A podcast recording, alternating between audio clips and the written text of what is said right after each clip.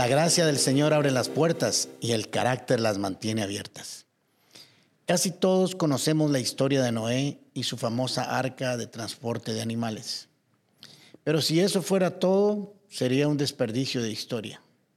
La historia de Noé es la historia de un hombre que creyó y fue obediente, sin saber cómo se vería o para qué serviría lo que iba a construir.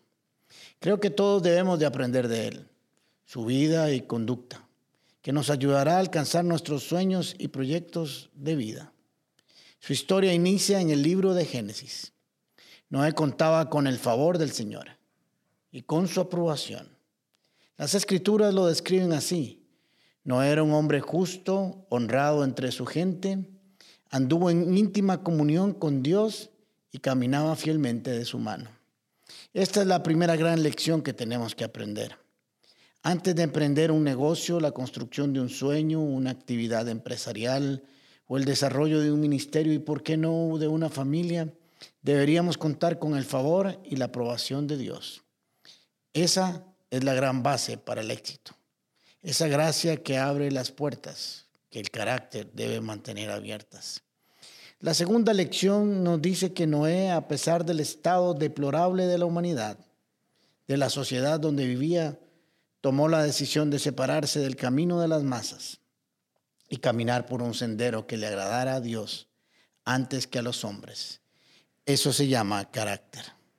Algo que no podemos dejar pasar por alto es que cuando decidimos agradar al Señor, no solo estaremos bien con Él, también viviremos mejor con nosotros mismos, con nuestros seres queridos y con los demás.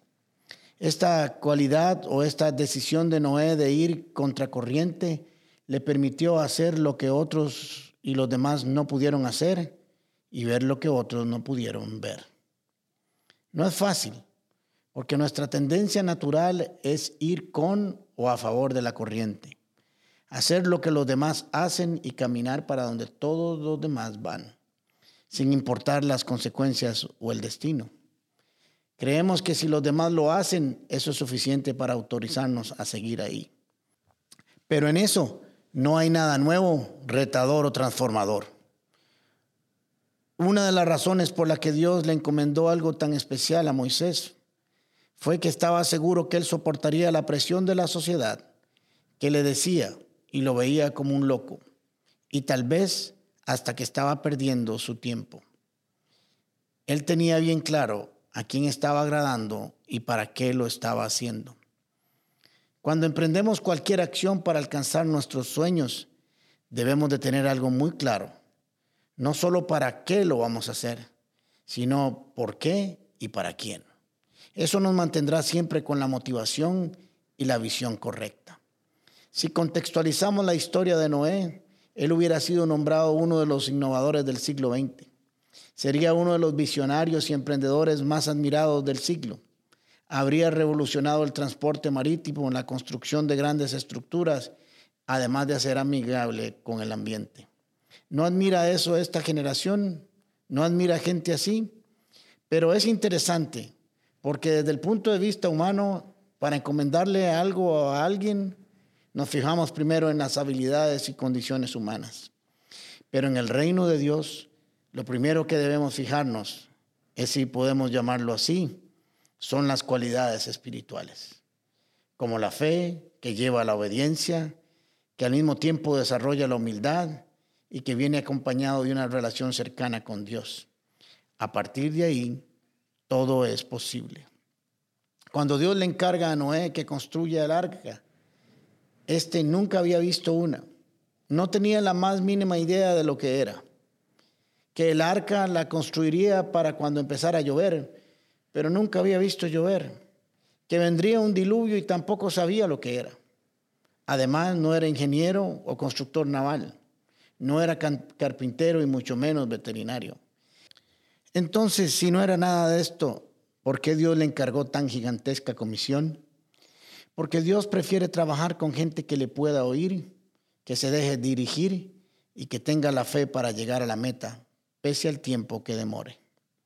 Lo demás llegará por añadidura. La gente de fe es gente que se deja enseñar. Otra cualidad de Noé es que por su fe y cercanía, cuando el Señor le habló y le encargó el arca, no cuestionó la idea de construirla en tierra seca, sin estar cerca de un mar, sin que hubieran lagos cerca. Noé solo se dispuso a obedecer el plan de Dios. Noé solo sabía que si Dios era el autor del plan, no había mejor alternativa y que el resultado final, cualquiera que fuera, estaba garantizado por su dirección. De alguna manera todos somos un Noé, o más bien todos podemos ser un Noé cuyas obras trascienden. ¿Qué quiero decir con esto? Que el Señor nos pone y nos presenta grandes retos de fe en nuestra vida. ¿Está en nosotros tomarlos o no? Está en nuestras manos aceptar el reto, no en nuestras propias habilidades o condiciones humanas, sino en nuestra confianza en su palabra y su promesa. Dios nos pone sueños y proyectos que en nuestro corazón no podrán ser hechos una realidad si no confiamos en Él. No porque seamos muy cargas, sino porque tenemos fe y podemos creerle y dejarnos enseñar. En el año 2010, cuando el Señor puso en mi corazón el construir un nuevo auditorio, no lo pensé ni un segundo y lo compartí con algunos otros líderes. Algunos lo recibimos con entusiasmo y alegría y otros no creyeron que viniera del Señor. Por lo tanto, eso sería imposible. Ellos no continuaron a nuestro lado. Pero los que sí creímos, nos empezamos a mover por fe. Ni siquiera habíamos comprado el nuevo terreno ya estábamos haciendo bosquejos de cómo sería nuestro nuevo auditorio. No soy ingeniero, ni constructor, ni arquitecto, pero con la fe de que ese sueño era del Señor, Dios nos dio y nos envió un grupo de excelentes profesionales en todas las ramas de la construcción e iniciamos con ellos. Y este mes cumplimos 10 años de haber inaugurado nuestro auditorio. Estoy seguro de que Dios ha puesto sueños, anhelos y proyectos en tus manos que deseas que se cumplan. Aprende de Noé. Camina con la aprobación del Señor y lo demás llegará a tu vida por añadidura. Proverbios 16.2 dice, deja en manos del Señor todo lo que haces y tus proyectos se harán realidad. Y recuerda también tener paciencia. Según Eclesiastés capítulo 3, todo tiene su momento oportuno y hay un tiempo para todo lo que se hace bajo el cielo. El trabajo duro puede traer como resultado una casa grande y hermosa, pero no puede crear un hogar feliz. Un emprendedor entusiasta puede crear un negocio exitoso, pero no puede crear una vida abundante solamente por medio del trabajo. Solo Dios puede hacer que todo tenga sentido. El Salmo 27 dice, si Dios no construye la casa, de nada sirve que se esfuercen los constructores. Si Dios no vigila la ciudad, de nada sirve que se desvelen los vigilantes. De nada sirve que ustedes se levanten muy temprano y te acuestes trabajando duro hasta tarde para ganarse el pan. Cuando Dios quiere a alguien, le da un sueño tranquilo. Puertas. Con el pastor Alejandro Castro es otra producción de La Comu Podcast. Música por Chisco Chávez y voz adicional de Jorge Vindas. Y si no lo has hecho todavía, suscríbete a Puertas el Podcast en Spotify o iTunes Podcast. Puedes seguirnos en nuestro Facebook, Instagram o YouTube como Comunidad Paz. Recordá, Paz se escribe con S. ¿Sabes por qué?